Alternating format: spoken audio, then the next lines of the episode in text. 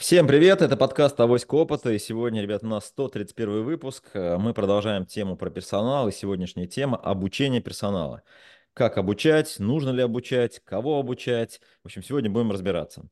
Э, В студии для вас работает ваш покорный слуга Камиль Калимулин, э, Наталья Красильникова и Екатерина Кузнецова. Ребят, привет. Привет. Всем доброе утро. Э, Ну, давайте разбираться. Обучение персонала в ритейле, в рознице, как это может выглядеть. Наталья, наверное, тебе первый вопрос. Что ты видел из практики обучения? Э, Какие бывают варианты обучения? То есть, ну, давай начнем там с небольших компаний, как это организовано, и как это может быть организовано в каких-то крупных компаниях, вот как процесс, как ты это видела? А, Окей, то есть вопрос такой про внутрикорпоративное обучение сразу. Да, Я да, хотела как, начать как изучать, учить, как э, учить вообще, да, вот как правильно учат вообще все, вот, то есть вот хотелось бы узнать, как вообще на самом деле надо учить. ну, подходов на самом деле несколько, да. Я в силу специфики там деятельности, э, связана в том числе с большими проектами, с образованием, наверное, практически всю свою жизнь, да, и я расскажу, наверное, на разные практики, которые мне удалось наблюдать. А, Есть э, возможность обучать людей внутри компании, есть те виды обучения, которые извне получить для сотрудников невозможно. Есть виды обучения а, вне компании, это классическое профессиональное образование, начальное, среднеспециальное, высшее или дополнительное профессиональное образование. Все четыре ступени в России активно представлены от государственных и частных компаний, то есть ассортимент просто огромный. Да, есть еще самостоятельное обучение или самообразование, и сегодня это тоже довольно большой емкий тренд, в особенности в рамках концепции long, long в общем, обучение через всю жизнь, long life learning, это называется, три буквы L. Вот. Я считаю, что все три варианта касаются э, задач, которые ставят э, управляющие в организации перед своими сотрудниками, перед собой, то есть перед каждым полезным человеком, с которым он работает. А, Про обучение человека плюс искусственный интеллект, алгоритм я говорить сейчас не буду, я проговорю про те компетенции, которые непосредственно передаются людям, и где человек является неотделимым носителем а, знаний, компетенции и навык. Это три разные вещи для образования. Да? Люди в этом часто путаются. То есть вы знаете, что делать, вы знаете, как делать, и у вас, собственно говоря, там в руках, в мозгах, в паросочетаниях ваших рефлексов возникает умение исполнять эту задачу на каком-то постоянном уровне, не особо об этом задумываясь. Вот это вот знание, компетенции и навык, чем друг от друга отличаются. А, а организовывать обучение можно по-разному. Мы, например, в компании практикуем микс всех трех форм, да, потому что это позволяет нам в действительности двигаться с тем темпом развития, с которым движется рынок, и, условно говоря, не отставать или обгонять, поскольку мы работаем, например, с инновациями, да, а, в своей системе координат. С точки зрения розничной торговли, что я наблюдал? Я видела большое количество а, отраслевых а, образовательных центров, построенных на деньги отдельно взятых корпораций. Это, как правило, большие или средние компании, которые проинвестировали в собственные отделы обучения, у них собственные методисты, у них собственное содержание программ, чему учить, и начинается все это с программ адаптации новичков, новых сотрудников. Это не обязательно новичок в профессии, новичок в компании, да, к особенностям культуры внутри компании. И среди там игроков розничной торговли, а, ну, скажем так, те, кто занимает первый там топ-двадцатку, да, в Российской Федерации по объемам и оборотам, исключая маркетплейс, про них я просто не знаю, как у них устроено внутри обучения, да, а, я видела это абсолютно у всех, действительно такие центры есть, и людей учат адаптироваться к тому, как устроен бизнес-процесс, за который они пришли отвечать, или за кусочек которого они пришли в компанию отвечать. Привожу пример. Если вы начальник департамента закупки, да, там вы проходите один цикл адаптационного обучения. Если вы пришли кладовщиком на склад, другой цикл адаптационного обучения. Но есть он абсолютно для каждого сотрудника, который в компанию поступает. И проходит его в течение первого месяца обучения.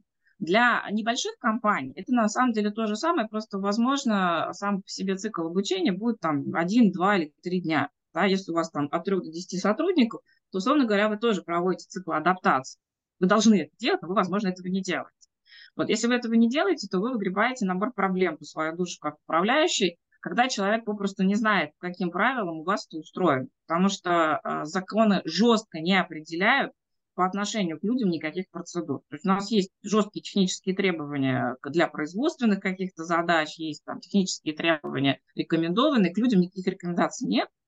Вот, есть нормы и правила там, для продуктов питания, установленные Роспотребнадзором, есть правила торговли, но жесткое описание бизнес-процессов, когда человек к вам приходит впервые, он, он ну, не сталкивается, у нас нет такой регламентирующей законодательной нормы. Это выбор компании, это право компании определить, как именно бизнес-процессы организованы конкретно у вас.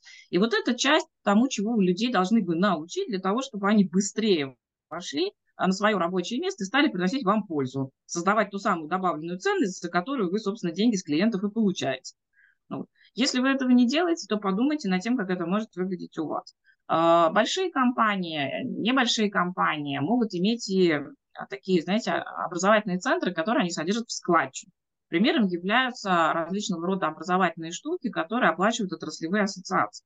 Вот про розничную торговлю я не расскажу такую практику, а вот про производителей с которыми мы тоже работаем в рамках подкаста «Авоська опыта», а, таких, таких практик очень много. То есть есть достаточно большое количество образовательных центров, когда создаются совместные программы на базе в основном производителя, или производитель договаривается с ритейлером и проводит тренинги собственного персонала на базе, например, а, центра распределительного ритейлера. Да? То есть такие вещи мы делали, помогали делать клиентам, а, для того, чтобы люди отработали непосредственную связку конкретной операционной процедуре, да, то есть приезжает водитель, разгружает машину на РЦ, да, он должен пройти массу нюансов, как это устроено на заводе, чтобы загрузиться, как это устроено у ритейлера, чтобы разгрузиться. Вот простые как бы вещи, которые там проходят, отрабатываются, учатся. Таким вещам на сегодняшний момент ни одно образовательное учреждение в системе НПО, СПО, ВПО не обучает дополнительное профессиональное образование, по большому счету, такую квалификацию сотрудникам розничной торговли не предлагает. А, с советских времен существует система потреб кооперации, и там существуют техникумы, не только университеты, в которых учили правилам торговли. То есть есть такие а, специальные программы обучения, многие из них а, длятся от двух до четырех почти лет, да, когда человека учат продавать определенную категорию товаров учат товароведов, учат, то есть это такое длительное достаточно профессиональное обучение, и там довольно много всего.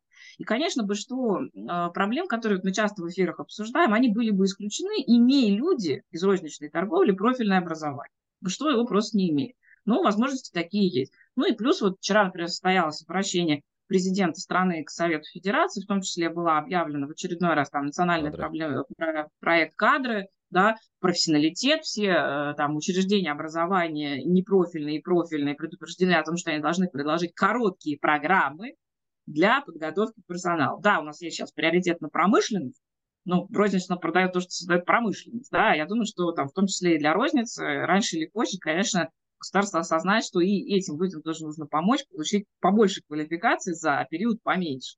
Это такой у нас очень актуальный эфир сегодня. Окей, спасибо, Наталья, да. Э, Екатерина, тебе вопрос. У тебя есть э, большой бэкграунд, ты видел очень много разных компаний. Э, вот Наталья сказала о том, что действительно крупные компании обучают, то есть понятно, что мелкие меньше там в этот процесс вовлечены. Вот что ты можешь сказать по тем практикам, которые ты считаешь успешными вот в тех компаниях, которых ты видела? То есть какие есть хорошие практики, которые используют, ну, там, не знаю, небольшие, средние, большие компании. Вот что бы ты рекомендовала там нашим слушателям? Вот что вот ты считаешь самой-самой такой вот хорошей практикой э, образования в ритейле? Ну, давайте определимся с понятиями крупное, там, среднее, малое, потому что даже малый бизнес у нас начинается от 120 миллионов оборот, да, Средний у нас начинается с 780 миллионов, а крупный от 2 миллиардов. 2 миллиардов у нас, естественно, ну, в рознице есть, конечно, крупные игроки, это крупные федеральные сети, но в целом розница это, возможно, даже микробизнес, да, ну, и зачастую это малый бизнес. Понятно, что имея, там, не знаю, от 120 миллионов или до 120 миллионов оборотов, сделать собственную внутреннюю образовательную программу сложно. На самом деле совершенно неоправданно, при всем при том, что уже вокруг есть большое количество разных а, курсов, их просто нужно грамотно компилировать. Да?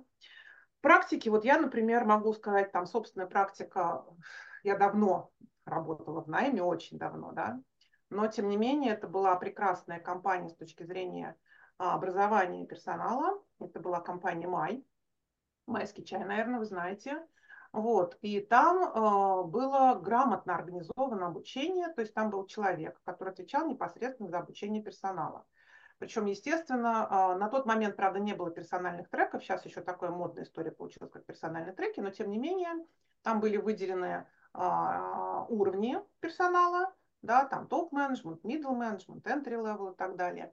И были выделены специфические вещи по направлениям. Да. Вот я была в топ-менеджменте, и э, для нас специально подбирали лучшие образовательные программы э, по, естественно, мягким навыкам, да, по стратегическим навыкам. Подбирали э, интересные конференции. Например, я в то время планы конференции Роберта Нортона по сбалансированной системе показателей. Это очень хороший инструмент для управления, стратегического управления бизнесом. И я просто слышала самих основателей да, этого метода, а, также, например, мы встречались с Райсом, также мы встречались с Портером, то есть нас вывозили на очень крупные такие ключевые конференции. Это нужно, это важно, это здорово. Вот. Но параллельно, конечно же, существуют просто еще тренинговые компании, которые занимаются обучением персонала разного уровня. И сейчас есть, естественно, огромное количество онлайн а, образовательных продуктов. А, что сейчас модно и правильно, да, почему как бы ну, мода, не то, что мода, это тоже правильно. Сейчас, конечно, компании стараются от какого-то уровня персонала выделять персональные образовательные треки, а, которые, естественно, строятся на персональном карьерном треке. То есть человек приходит, человек там зарекомендовал, допустим, он входит снизу, он зарекомендовал себя в какое-то время как хороший сотрудник, и с ним уже начинают продумывать, куда же он будет расти. Потому что понятно, что если ты все время находишься на entry level, ты бежишь. И в рознице 70% текучка, мы все это прекрасно знаем, да. Вот, э, соответственно, смотрится, оценивается профиль. А, естественно, для этого должна быть э, описание позиции, описание тех навыков, которые должны быть у человека. Если помним, для работы э, людям нужно, нужно два типа навыков. Да, hard skills и soft skills. Hard – это он должен разбираться с предметом своей работы. То есть, не знаю, если ты программист, ты должен уметь программировать. Да? А soft skill это, это а, те навыки, которые помогают тебе как личности продвигаться, которые помогают тебе как личности взаимодействовать, которые помогают тебе а, ну, быть личностью. Да? А, туда входит достаточно большое количество навыков. Все это, и то, и другое можно получить как в онлайне, так и в офлайне. И то, и другое можно получить как в синхронном образовании, так и в асинхронном образовании. Что такое синхронное, асинхронное? Синхронно – это когда вот сейчас мы сидим с вами все втроем и друг друга видим. Это синхронно. А слушатели нас будут слушать асинхронно. Каждый включит тот момент, когда ему удобно, там, не знаю, в машине, дома, на работе во время перерыва, и послушает нас. Вот это как бы разница. То есть они в этот момент не смогут нам задать вопросы, как если бы они были бы синхронно с нами, но при этом они получают информацию. Вот нам, а, мы а, полтора года назад основали школу Yami Tips, да, где мы а, создали большое количество курсов как раз для управленческого персонала по маркетингу. В основном они сфокусированы на мягких навыках, но там достаточно большое количество жестких навыков тоже, потому что маркетинг – это специализация определенная. Да. А, мы фокусируемся на том, чтобы а, людям было комфортно и быстро. Да, мы понимаем, что все очень сейчас быстро. У нас очень коротенькие курсы, и в этих коротеньких курсах, ну, они узкие, да, они по своей специфике – и в этих коротеньких курсах есть совсем коротенькие 20-минутные уроки. Ну, 20 минут каждый человек может себе позволить выделить. Да, после 20-минутного урока это, в принципе, то, что хорошо усваивается мозгом. Да, потом уже могут возникать вопросы, там, слышу, я не слышу, понимаю, не понимаю, запомнил, не запомнил. А, то есть после этих 20 минут вы проходите тестирование на закрепление информации. И, в общем-то, вот такая вот 25-минутное а, погружение, ежедневное погружение в тему, оно предположительно, конечно, очень хорошо влияет на фиксацию того или иного навыка.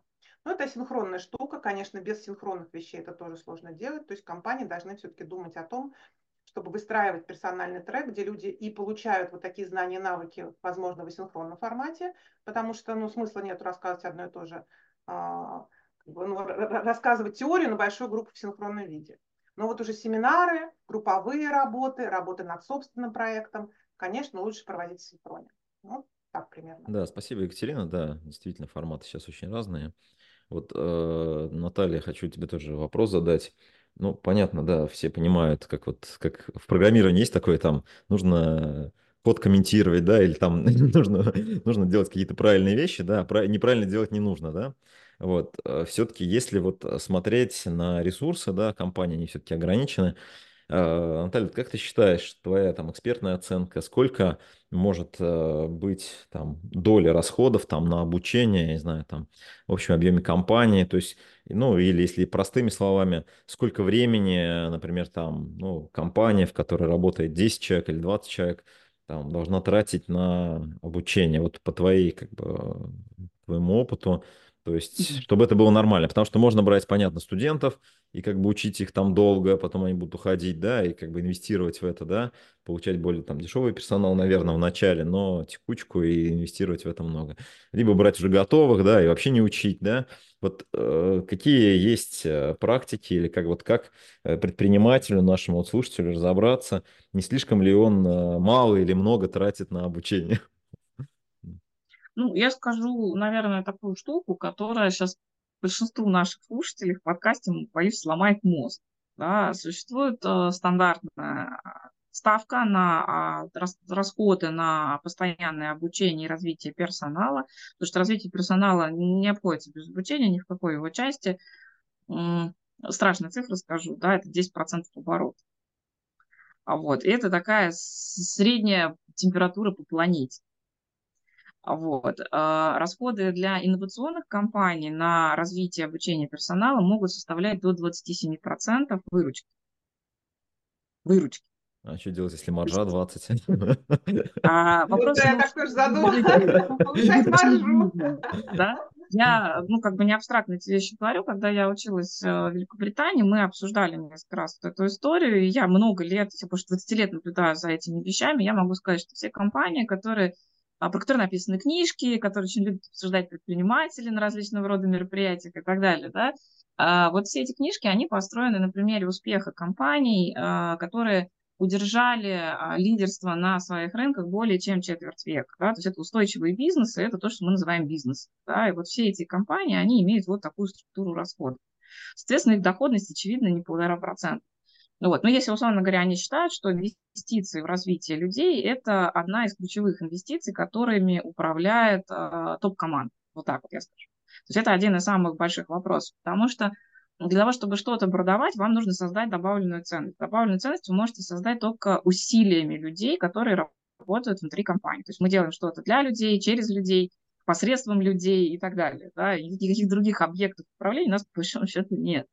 Вот, поэтому э, достаточно много. А в мире современной экономики, в высококонкурентных отраслях, вы можете выиграть битву за клиента только в одном случае, если ваши сотрудники более компетентны, чем сотрудники конкурентов. Поэтому основные расходы бизнеса вообще направлены вот на такие штуки.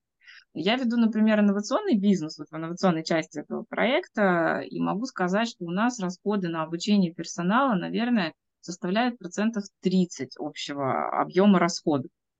Вот, у нас, ну, выручки там но поменьше, не оборот, Но не оборота, да, расходов именно. А, с учетом того, оборот. что мы малая компания с оборотом почти под ярд, это не так мало. Ну, понятно, да, тут вопрос просто, И у нас да. нет доходности 50%, ну, то есть как бы надо понимать, что это близко к показателю. Ну, то есть если я компании там... оборачиваю там 100 миллионов в год торгового оборота, да. то примерно мне надо заложить сколько? 10 миллионов на обучение? Или сколько? 5? А, примерно, да.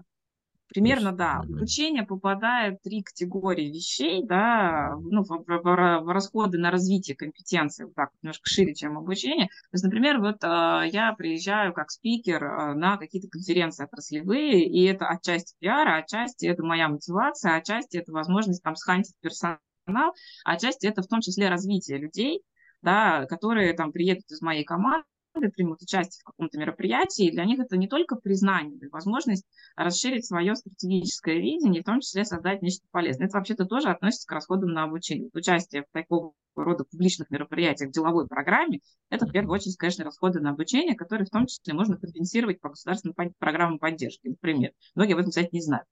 Вот, вот эта часть, она большая, она существенная. Чем более инновационный у вас бизнес, тем выше доля такого сорта расходов. Чем более у вас бизнес типовой, стандартный, и уже на очень зрелом, развитом, весьма конкурентном рынке, тем эта доля становится более оптимальной, но она не становится низкой.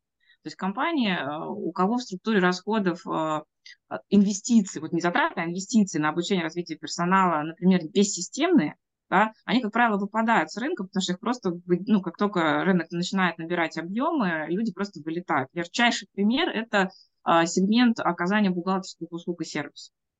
Просто очень хорошо видно, как люди, не получившие достаточной компетенции, просто потеряли работу и были замещены типовыми сервисами. Вот, поэтому вот такая вот э, гонка, она есть. Мы весь прошлый эфир обсуждали, как тяжело нанять и найти людей. Да? Э, мы говорили о том, что люди, помноженные на компетенцию, на доступную для нас ставку, стоимость, вот ресурс, да, такой компетент, это очень сложно. С другой стороны, э, мы все видим кандидатов, которые нерелевантны для нас либо по компетенции, либо по притязаниям на систему мотивации оплаты труда. Да? Вот, то есть как вот в этом рынке, в этом конфликте рынок труда и работодатели все время находятся. И для нас совершенно очевидная история, что а, обучение персонала, суть есть часть стратегии удержания людей, с которых мы себе притянули, которых а, на, настроили, сделали частью нашей команды. Да. Очень, очень сложно настраивать вот эти горизонтальные отношения. Вот Катя сказала, есть такая штука soft skill. И вот soft skills – это способ удешевить или сократить время, которое требуется людям для того, чтобы приработаться друг к другу. Потому что процедуры процедурами, а есть еще человеческие отношения, которые сглаживают все углы, которые не написаны на бумаге. Понимаете? То есть вы, ну, каждый шорох ореха не напишите в процедуру, в документацию и так далее. Да? То есть на, на самом деле остается довольно много вопросов, которые приходится решать, э, как мы любим говорить, словами через рот. И вот словами через рот это все про soft skills да, когда люди должны уметь друг с другом просто договориться по ситуации, как поступить сейчас, в ситуации не описанной процедуры, или в ситуации описанной процедуры, но с нюансами и так далее. Да, потому что их на самом деле очень много абсолютно любой позиции. Если ваш бизнес построен так, что у вас там не знаю, 80% персонала, вы можете вообще описать, что они делают и как именно они делают, положить это на бумагу, там со всеми все отрепетировать, а, да, то у вас уже довольно большой средний бизнес, и э, даже не малый, средний бизнес, скорее всего, потому что вы действительно уже дожили до каких-то вот административных регламентов. Малым компаниям, микрокомпаниям это очень тяжело делать, потому что у них просто дефицит людей на административную работу. Им некогда. Они заняты исполнением хардовых обязательств настолько, что им вообще не до того, как это управляется. Они живут в таком страшно ручном режиме. И все вечно заняты, все вечно суетятся, толку никакого ну, так в глобальном варианте, как правило, это очень небольшая история. Есть компании, которые перерастают вот этот вот стартаповский период, да, они начинают уже административно организовываться, образовываться. Это не зависит от численности, это зависит от степени зрелости компании. И тогда на голову сотрудника приходит совершенно другая цифра оборота. Да? Вот. Это вторая часть. Сколько вы себе можете позволить потратить на людей. Вот когда ты сказал, что купить дешевых или дорогих, Слушайте, да есть компании, даже небольшие, которые хотели бы за деньги, за нормальные деньги купить компетентных людей. Их просто нет по рынку. То есть мы все потребляем недокомпетентный персонал. И это реально, там не моя оценка, это оценка HeadHunter, который проводит регулярно большие срезы по рынку труда. Это оценки большинства отраслевых ассоциаций, хоть в банкинге, это тоже розничная история часто, да, там хоть э, в промышленности, хоть в розничной торговле. Мы все имеем работу, потому что у нас недостаточно квалифицированный персонал, скажем вот так, да, избыточный. Поэтому, условно говоря, это базовая инвестиция в то, чтобы успевать за единицу времени сделать больше бизнес-операций, заработать несколько больше денег. Для того, чтобы это сделать, нужно чуть более совершенные станки. Вот люди – это как станки. Вот следующее обновление, апдейт, следующее апдейт поколение оборудования, да? да, это стоит денег. Хорошо. Да, и поэтому с людьми это тоже стоит денег. Хорошо, Наталья, спасибо, спасибо, спасибо, да, да, спасибо. А, ну вот, э, наверное, будем заканчивать, сказать, наверное, тебе такой уже финишный вопрос. Вот, э, учишь, учишь, да, они уходят, да, вроде и мотивировал, значит, занимался, занимался, занимался. Мы об этом много говорили, и, в общем-то, да, какие-то вещи мы уже раскрыли, вот. Э, но в целом, есть ли какие-то еще секреты, как так учить, чтобы люди оставались подольше? Как вот ты считаешь, у тебя есть какой-то опыт, не опыт, или вот твое мнение по этому вопросу? Ну, я думаю, что тут вопрос не в том, как учить, а в том, как относиться да, потому что самое большое, а, на мой взгляд, а, ну, самая большая проблема бизнеса заключается в том, что бизнес не любит людей, вот, и за это люди обратно не любят бизнес. Да? В большинстве своем действительно бизнес об этом не задумывается, смотрит на людей как на ресурс. Вот, и забывает, что за этим ресурсом стоят э, настоящие там, жизненные трагедии, комедии, семьи и все остальное – вот, поэтому, конечно же, отношение к людям, а, кстати, это тоже, между прочим, часть э, мягких навыков, soft skills, про которые мы говорили. Понимать другого человека, пытаться видеть в нем человека, а не машинку, да, это очень важный момент. А, и вот когда Наташа сейчас сказала, это даже записала, недостаточно квалифицированный персонал, да, такую фразу сказала. А, дело в том, что это, наверное, звучит немножко отрицательно, но по сути своей это не отрицательно. Потому что а, самая большая проблема обучения заключается в том, что ты не знаешь, чему учить. Да, вот когда ты делаешь, например, программу, я много сделала обучающих программ, но дело в том, что я делаю обучающие программы в бизнес, в котором я работаю. Да? То есть я знаю, какие требования, я знаю, чего не хватает, я делаю обучающие программы. Но большинство все-таки обучающих организаций в нашей стране, они просто обучающие организации.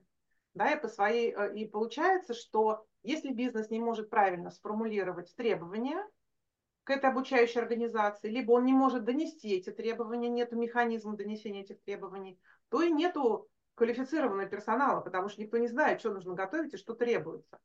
И вот это вообще, как бы, это не только в России, это вообще везде. Это самая большая проблема, как синхронизировать то, что требуется а, людям, которые потом будут нанимать сотрудников, да, и, соответственно, а, чему их учить, каким навыкам, каким компетенциям. Более того, и бизнес развивается, и все развивается. Мы сейчас видим, что, например, творится с искусственным интеллектом. Он идет семимильными шагами. Вот чему сейчас учить? Как можно научить сейчас студента, который выпустим через три года, работать с искусственным интеллектом, когда через три года он изменится так, что мы не представляем вообще, что будет. То есть, конечно же, вот опять же Наташа сказала lifelong learning, да, такое выражение. А, мы сейчас находимся в ситуации очень быстрого развития, и поэтому нам требуется вот у нас все время будет недостаточно квалификации. И у тех, кто учит, и у тех, кто работает, и тех, кто создает обучающие программы, и те, кто придумывают стратегии, стремятся в будущее, у всех будет недостаточно.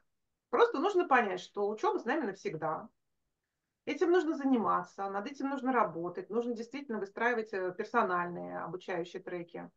Вот. И тогда, когда человек будет понимать, что к нему относятся хорошо, его не считают недостаточно квалифицированным, а все просто понимают, что такая ситуация, и он достаточно квалифицированный, просто квалификация ушла немножко в другую сторону. Все мы вот, немножко когда... неквалифицированные, да? Да, да, да, да, да, все мы немножко А это так.